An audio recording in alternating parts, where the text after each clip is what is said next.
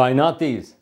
جب ہم کائنات میں زندگی کی تلاش کی بات کرتے ہیں، تو اکثر ذکر آتا ہے ہیبٹیبل زون کا۔ اب ہیبٹیبل زون جو ہے، وہ ایک فاصلہ ہے کہ اگر کوئی سیارہ جو ہے اپنے سورج سے اتنے فاصلے کے اوپر ہو کہ اس کی سطح یا اس کی سرفیس کے اوپر پانی لکوڈ فارم میں رہ سکے۔ تو اسی لیے بڑی ایکسائٹمنٹ ہوتی ہے کہ اگر کوئی اور سیارہ جو ہے ایکزو پلانٹ اگر وہ کسی ہیبٹیبل زون میں ہمیں ملے۔ اسی طرح اچھی بات ہے کہ ہماری زمین جو ہے، وہ ہیبٹیبل زون میں ہے، اس لیے ہمارے سمندر وغیرہ موجود ہیں۔ اور مارز اور وینس جو ہیں، وہ ہیبٹیبل زون کی ایجز کے اوپر ہیں۔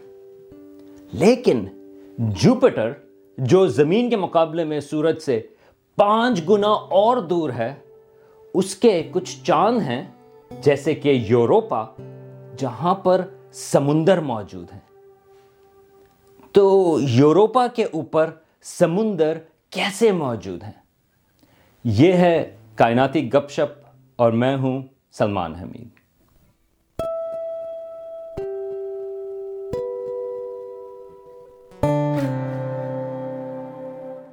جوپٹر کے جو بڑے چاند ہیں وہ کافی آسانی سے آپ کسی چھوٹی ٹیلیسکوپ کے ساتھ بھی ان کو دیکھ سکتے ہیں۔ بلکہ یہ گیلیلیو نے سکسٹین او نائن یا سکسٹین ٹین میں یہ پہلی دفعہ یہ ڈسکور کیے تھے۔ بلکہ ان کی جو ڈسکوری تھی وہ کافی اہم تھی، کیونکہ پہلی دفعہ انسانوں نے کوئی ایسی چیز دیکھی جو زمین کے گرد آربٹ نہیں کر رہی تھی۔ تو یہ جو اس کے چاند ہیں یہ گیلیلیو نے نوٹ کیا کہ وہ جوپٹر کے گرد گھوم رہے ہیں۔ بلکہ اگر آپ ٹیلیسکوپ سے ان چاندوں کو دیکھیں، تو آپ کچھ گھنٹوں میں آپ دیکھ سکتے ہیں کہ ان چاندوں کی پوزیشن جو ہیں جوپٹر کے گرد وہ بدل رہی ہوں گی۔ اب جوپٹر کے تقریباً اسی، ایٹی چاند ہیں، لیکن یہ جو چار بڑے چاند ہیں، یہ بہت دلچسپ ہیں۔ ان کے جو نام ہیں، وہ ہیں جوپٹر سے فاصلے کے مطابق آئیو، یوروپا گینمیڈ اور کلسٹو اور گینمیڈ جو ہے بلکہ وہ بہت بڑا چاند ہے، وہ مرکیوری اور پلوٹو سے بھی بڑا ہے۔ بلکہ ہمارے نظام شمسی کا یہ سب سے بڑا چاند ہے۔ لیکن آج ہم بات کریں گے اس کے چاند یوروپا کی۔ اب گیلولیو نے تو یوروپا کو ایک ڈاٹ کی طرح سے دیکھا تھا۔ یہ جو اس کے تمام چاند ہیں اس کو، وہ بالکل ڈاٹ جیسے نظر آ رہے تھے، اس میں زیادہ تفصیل نظر نہیں آئی تھی۔ ہمارے لیے، انسانوں کے لیے جو ایک پہلا اچھا قریبی ویو ملا، وہ وائجر ون سپیس کرافٹ ملا، جو مارچ نائنٹین سیونٹی نائن میں اس کے قریب سے گزرا۔ جاتے جاتے اس نے اس کی تصویر کھینچی۔ تو ایک لحاظ سے تھوڑی سی ذرا مایوسی ہوئی تھی، کیونکہ یہ جو چاند ہے وہ ایک بڑی ساری بال سا نظر آیا۔ نارملی چاندوں کے اوپر کریٹرز ہوتے ہیں، وہ کچھ انٹرسٹنگ نظر آتے ہیں، لیکن یہ ایک خالی بورنگ سی ذرا بال سی نظر آیا۔ اس کے کچھ ہی مہینوں کے بعد جولائی 1979 میں وائجر ٹو اسپیس کرافٹ جو ہے وہ بھی یوروپا کے قریب سے گزرا اور تھوڑا سا اس نے ذرا قریبی تصویر کھینچی۔ تو اس میں نظر آیا کہ یہ شاید کچھ دلچسپ جگہ ہو، کیونکہ اس کے اوپر یہ جو بال ہے اس کے اوپر آپ کو تھوڑے بہت کرس کراس قسم کے آپ کو مارکس نظر آ رہے تھے۔ تو شاید خیال ہوا کہ شاید کچھ انٹرسٹنگ چیز یہاں پر ہو رہی ہے۔ لیکن ہمارے لیے جو دلچسپی بڑھی، وہ گیلیلیو اسپیس کرافٹ وہ انسان نہیں بلکہ جب اسپیس کرافٹ جو اسی کے نام کے اوپر تھا، جب وہ نائنٹین نائنٹی فائیو میں وہ جوپٹر تک پہنچا، یہ فلائی بائی مشن نہیں تھا، بلکہ یہ آربیٹر تھا۔ جس نے 1995 سے 2003 تک مختلف جوپیٹر کے جو چاند ہیں اور جوپیٹر کی تصویریں وہ کھینچیں۔ اس سے ہمیں پتا چلا کہ یوروپا اور اس کے جو باقی چاند ہیں وہ بے انتہا دلچسپ ہیں۔ دو ہزار تین میں یہ جو گیلیلیو اسپیس کرافٹ تھا، اس کو ناسا نے جوپیٹر کے اندر جو ہے وہ ایک طرح سے تباہ کر دیا۔ اور اس کی بھی وجہ یہ ہے کیونکہ یہ نہیں چاہتے تھے سائنسدان کہ یہ جو اسپیس کرافٹ ہے وہ غلطی سے اس کسی چاندوں کے اوپر جا کر ٹکرا جائے، کیونکہ اس کی جو ڈسکوریز تھیں، یہ گیلیلیو اسپیس کرافٹ کی، انہوں نے یہ بتایا کہ جوپیٹر کے جو چاند ہیں، وہ بے انتہا دلچسپ ہیں۔ مثال کے طور پہ، جو جوپیٹر کا سب سے قریبی چاند ہے، آئیو، وہ ایک لحاظ سے پیتزا کی طرح سے وہ نظر آتا ہے۔ اس کی وجہ یہ ہے کہ اس کے اوپر بے انتہا والکنزم ہے، آتش فشاں پہاڑ کی طرح سے۔ بلکہ وہ ہمارے نظام شمسی کا سب سے زیادہ والکینکلی ایکٹیو جگہ ہے۔ اب وہاں پر یہ والکنزم کیوں ہو رہا ہے؟ اس کا جو جواب ہے وہ ہمیں اس کے بھی کلوز دے گا کہ یوروپا کے اوپر سمندر کیسے موجود ہے؟ اب اس کی دو وجوہات ہیں۔ یہ جو جوپیٹر کے بڑے چاند ہیں، جن کو اسٹرانومرز کہتے ہیں گیللین مونز یا گیللین سیٹلائٹس ان کے جو آربٹس ہیں، وہ تھوڑے سے الپٹیکل ہیں۔ اس کی وجہ یہ آپ سوچ سکتے ہیں کہ مثال کے طور پہ اگر یہ آئیو ہے، تو اس کو کچھ تو یہ جو جوپیٹر ہے، وہ اپنی طرف کھینچ رہا ہے گریوٹی کی وجہ سے۔ لیکن یہ جو دوسرے چاند ہیں یوروپا گینمیڈ اور کلسٹو، ان کی بھی گریوٹی جو ہے، وہ اس کو اپنی طرف کھینچتی ہے۔ تو ان کے جو آربٹس ہیں، اور اگر آپ کو شوق ہو آربٹل میکینکس کا، تو وہ آپ کو تھوڑا اور ایکسپلین کر سکتے ہیں کہ ان کی انٹریکشنز کی وجہ سے یہ جو ان کے آربٹ ہیں، وہ تھوڑے سے الپٹیکل ہیں۔ جو دوسرا فیکٹر ہے، وہ یہ ہے کہ ایک چیز کہلاتی ہے ٹائڈل ہیٹنگ اس کا جو مین اس کا جو کانسیپٹ ہے، وہ یہ ہے کہ اگر میں جوپیٹر ہوں، اور جوپیٹر جو ہے، وہ زمین کے مقابلے میں بہت بڑا ہے، بلکہ جوپیٹر کے اندر آپ تقریباً تیرہ سو یا تھرٹین ہنڈریڈ زمینیں جو ہیں آپ فٹ کر سکتے ہیں۔ تو جوپیٹر کی گریوٹی اگر یہ آئیو ہے، اس کی نیئر سائڈ کے اوپر یعنی کہ جو جوپیٹر کے قریب ہے، وہ زیادہ ہے کمپیئرڈ کے اس کے فار سائڈ کی وجہ سے۔ کیونکہ چاند بہت چھوٹا ہے اور جوپیٹر بہت بڑا۔ تو اب اگر اس چاند کا آربٹ الپٹیکل ہے، تو وہ کبھی جوپیٹر کے زیادہ قریب ہوتا ہے اور کبھی وہ دور۔ اور جب وہ آربٹ کر رہا ہوتا ہے، تو ایک لحاظ سے جو جوپیٹر کی ٹائڈل فورسز ہیں، یہ جو اس کے قریب اور دور کی جگہ، اس میں فرق آتا ہے جب وہ قریب ہوتا ہے کمپیئرڈ کے جب وہ تھوڑا دور۔ تو ایک لحاظ سے یہ جو آیو ہے، یہ جو اس کا چاند ہے وہ کانسٹنٹلی وہ چھوٹا اور بڑا اس کا جو کور ہے، وہ ہوتا چلا جاتا ہے۔ تو آپ سوچ سکتے ہیں، جس طرح سے یہ سکوشی بال ہے، کہ اس کی وجہ سے اس کی انٹرنل اس کے جو بیچ میں گرمی ہے فرکشن کی وجہ سے وہ بے انتہا بڑھ جاتی ہے۔ اس وجہ سے آئیو کے اندر جو ہے وہاں پہ بے انتہا گرمی ہے اور وہ مولٹن یا لاوا قسم کی چیزیں جو ہیں اس کے اوپر سے نکل رہی ہیں۔ بلکہ یہ جو ٹائڈل افیکٹس ہوتے ہیں، یہ اسی طرح سے جس طرح زمین کے اوپر بھی ٹائڈز ہوتی ہیں، لیکن ہمارے ہاں وہ جو ہم سمندر کے یا پانی کی جو ٹائڈز ہوتی ہیں، وہ میکسیمم جو ہیں وہ تقریباً ساٹھ فٹ، سکسٹی فٹ جتنی فرق آتا ہے۔ آیو کے اوپر پانی کی بات نہیں کر رہے، بلکہ جو اس کی جو سرفیس ہے، جو پتھر کی ہے، ایک لحاظ سے راکس کی ہے، وہ تین سو فٹ تک وہ اوپر اور نیچے ہوتی ہے جب وہ جوپیٹر کے گرد گزر رہا ہوتا ہے۔ اور اس کا جو آربٹ ہے وہ تقریباً ڈیڑھ دن کے قریب ہے۔ دو دن سے بھی کم اس کا ایک آربٹ لگتا ہے جوپیٹر کے گرد جانے میں۔ تو آپ سوچ سکتے ہیں کہ کانسٹنٹلی وہ جو ہے وہ گرم ہو رہا ہے، اس کی وجہ سے یہاں پر اس کے اندر سے لاوا کانسٹنٹلی نکل رہا ہے۔ تو یہی پروسیس جو ہے وہ جوپیٹر کے اور چاندوں پر بھی ہو رہا ہے۔ لیکن کیونکہ وہ تھوڑا زیادہ دور ہیں، تو وہ اتنا ایکسٹریم نہیں۔ تو اگر کوئی چاند، تھوڑا سا فاصلے کے اوپر ہو، اور ہمارے جو نظام شمسی کے آؤٹر پارٹس ہیں، وہاں پہ بے انتہا پانی موجود ہے، لیکن وہ فروزن فارم میں ہے، جس طرح کامٹس کے اوپر ہے۔ تو اسی طرح اگر کوئی چاند ہے، جس کے اوپر فروزن پانی ہو، لیکن اس کے کور میں گرمی ہو فرکشن کی، اتنی کہ وہ پانی کو پگھلا سکے تو وہاں پر پگھلا ہوا پانی ہو سکتا ہے۔ اور جیسے کہ یوروپا میں ہے، اس کا کوئی ایٹماسفیئر نہیں۔ لیکن اگر اس کے اوپر ایک برف کی سرفیس جمی ہوئی ہو، تو ایک لحاظ سے وہ اس پانی کو ایویپوریٹ ہونے سے روک سکتی ہے۔ تو آپ کے پاس ایک فروزن ایک لحاظ سے سرفیس ہے آن ٹاپ اور اس کے نیچے پگھلا ہوا پانی کا سمندر۔ کیونکہ اس کے کور میں جو ہے وہ ٹائڈل ہیٹنگ کی وجہ سے گرمی ہے۔ آئی تھنک یہ ایک امیزنگ چیز ہے۔ اور نہ صرف یوروپا پہ، بلکہ خیال یہ ہے کہ جوپٹر کا چاند جو گینمیڈ ہے، وہاں پر بھی اسی قسم کا سمندر موجود ہے۔ اور میں بھی شاید کلسٹو پہ بھی۔ اب یہ آپ دیکھ رہے ہیں یوروپا کا کراس سیکشن یہ اس کا کور ہے، اس کے اوپر پانی کا سمندر، اور پھر اس کے اوپر جو ہے ایک طرح سے کافی تھک قسم کی یہ آئس شیٹ ہے۔ بلکہ ہمیں نہیں پتا کہ یہ آئس شیٹ جو ہے وہ کتنی بڑی ہے۔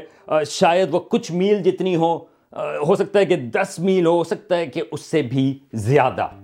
لیکن یہ اس کا ایک اوور آل قسم کا یہ سٹرکچر ہے۔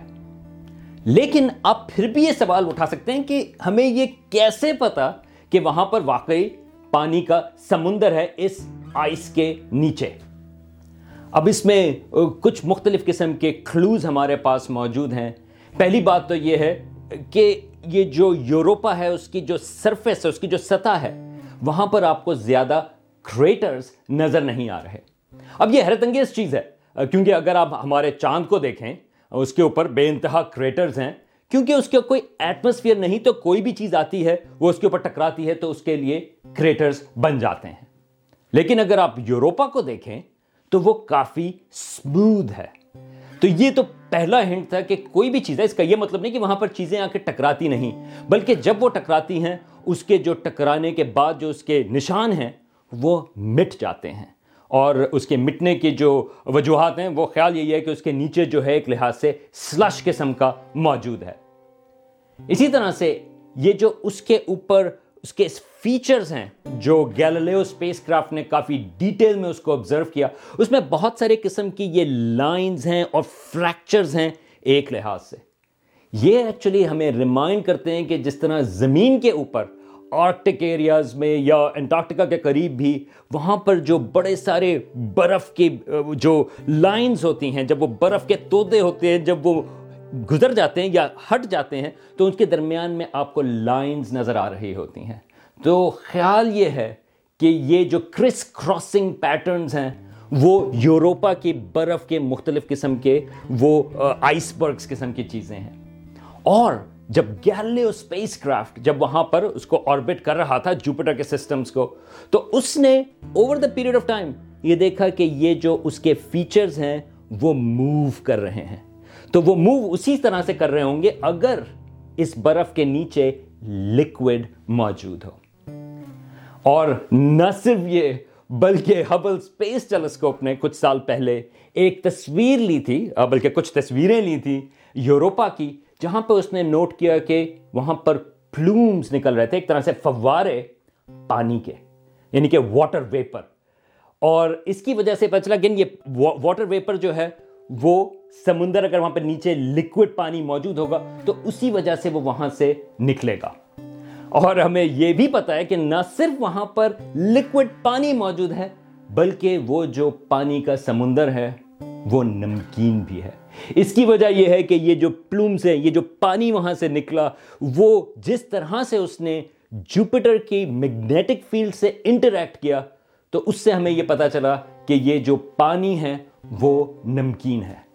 تو آپ ذرا سوچے کہ یہ یوروپا جو اتنی دور ہے، ایک چاند، جوپیٹر کا، وہاں پر نہ صرف وہاں پہ بہت سارا لکوڈ پانی ہے، بلکہ وہ پانی جو ہے، وہ ہمارے سمندر کی طرح نمکین بھی ہے۔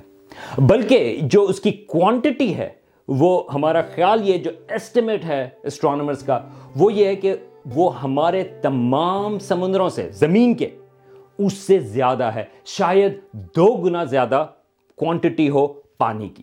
اور اگر آپ ابھی بھی امیز نہیں، تو میں ایک ریسنٹ سٹڈی کے طرف میں پوائنٹ کرنا چاہتا ہوں، جنہوں نے نوٹ کیا کہ یہ ایک کچھ سرکولر قسم کے فیچرز ہیں جو یوروپا کی سرفیس کے اوپر گیلیلیو نے نوٹ کیے تھے۔ ان کو اسٹرانومرز کہتے ہیں کیوس ٹرین تو سوال یہ تھا کہ وہ کیا چیزیں اور کس طرح سے بنے۔ تو ابھی ریسنٹلی جو اس کی انالیسز آئی ہے، خیال یہ ہے کہ یہ جو یہ جو کیوس ٹرین ہے، اس کے نیچے ہیں لیکس یعنی کہ جھیل قسم کی چیزیں۔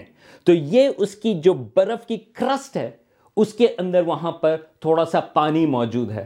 اور اگر آپ اس کو گرم کریں، اس قسم کی جو ٹرین ہوتے ہیں، وہ زمین کے اوپر لوگوں نے آبزرو کیے ہیں، تو خیال یہ ہے کہ یوروپا کے اوپر یہ جو نیچے سے گرمی پیدا ہوتی ہے، تو اوپر کی جو آئس کی لیئر ہے، وہ تھوڑی سی کولیپس کرتی ہے۔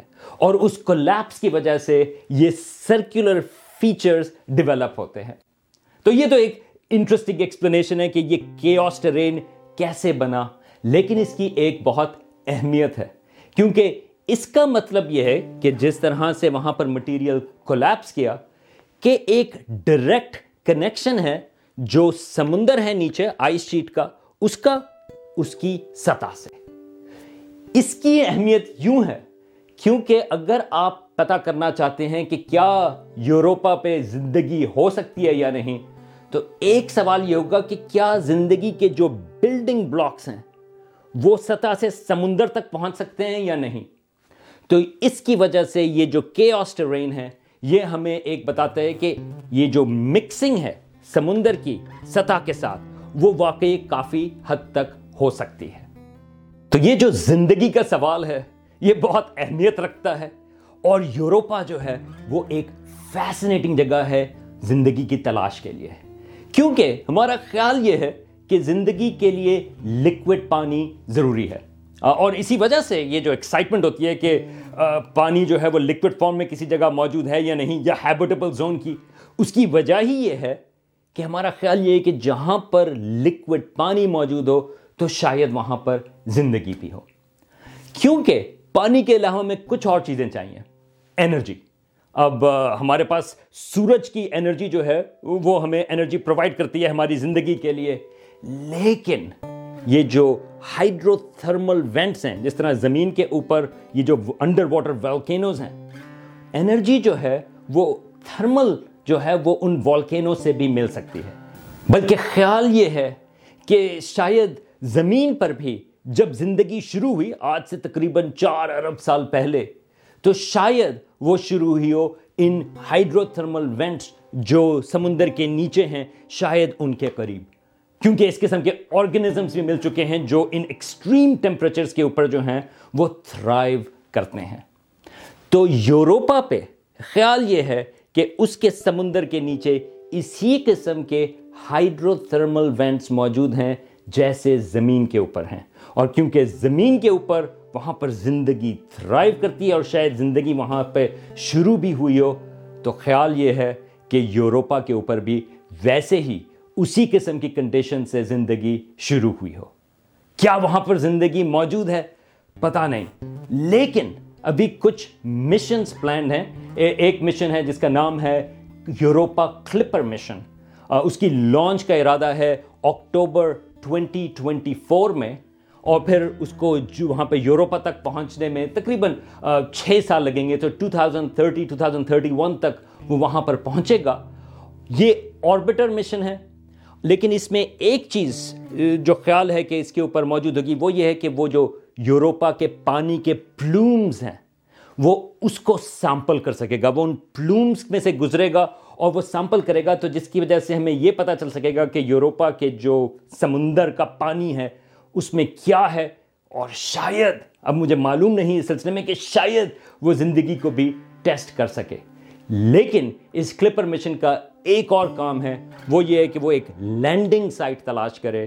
کیونکہ مستقبل میں ارادہ یہ ہے کہ وہاں پر یوروپا کا ایک لینڈر بھی بھیجا جائے، بلکہ وہ لینڈر اس قسم کا ہو کہ وہ اس کے سمندر پر جا سکے۔ ایک طرح سے اس کو کہتے ہیں آکوا باٹ یعنی کہ ایک روبوٹ جو کہ اس کے سمندر میں جائے۔ لیکن یہ بہت بہت مشکل چیز ہے۔ جس میں سب سے بڑا مشکل یہ ہے کہ ہم اپنی زمین کی زندگی کو وہاں پر یوروپا پہ انٹروڈیوس نہیں کرنا چاہتے، کیونکہ ہم یہ نہیں چاہتے کہ ہم یوروپا کے سمندروں کو کنٹامنیٹ کر دیں۔ تو یہ بہت بڑا چیلنج ہے، لیکن یہ اگلے دس پندرہ سال میں یہ ایک فیوچر مشن بھی پلانڈ ہوگا۔ میرا خیال ہے کہ مستقبل میں ایک وقت پر انسان بھی وہاں پر یوروپا کو ایکسپلور کریں گے۔ تو یہ تو بہت مستقبل کی بات ہے۔ لیکن آپ یہ چیز تھوڑی امیجن کر سکتے ہیں۔ ایک بہت ہی چھوٹی انڈیپینڈنٹ لو بجٹ فلم تھی یوروپا رپورٹ کے نام سے۔ وہ ٹھیک ٹھاک فلم ہے، لیکن وہ اسی قسم کا ایک یوروپا کے مشن کو امیجن کرتی ہے، تو آپ اس کو چیک کریں۔ لیکن ان تمام چیزوں کو چھوڑ دیں۔ ایک لحاظ سے آپ امیجن کریں کہ کیا پتا یوروپا کے سمندروں میں وہاں پر ایک پورا ایکو سسٹم موجود ہو۔ کیا پتا وہاں پر اتنے پچھلے کچھ ارب سالوں میں کس قسم کی زندگیاں وہاں پر ایوالو ہوئی ہوں۔ اب میرے لحاظ سے اگر ہم وہاں پر جا کر سیمپل کریں سمندر کے پانی کو، تو میرے لیے یہ زیادہ سرپرائزنگ چیز ہوگی کہ وہاں پر اگر ہمیں کوئی زندگی نہ ملے۔ میرا خیال ہے وہاں پر را مٹیریل بھی موجود ہے، وہاں پر انرجی بھی موجود ہے اور وہاں پر پانی بھی موجود ہے۔ کیا یوروپا پر یوروپا کے سمندروں پر وہاں پر زندگی ہو سکتی ہے؟ ابھی تو پتا نہیں، لیکن اگر میں بیٹ کرنا چاہوں گا، تو میں بیٹ کروں گا کہ واقعی یوروپا کے سمندر پہ شاید زندگی موجود ہے۔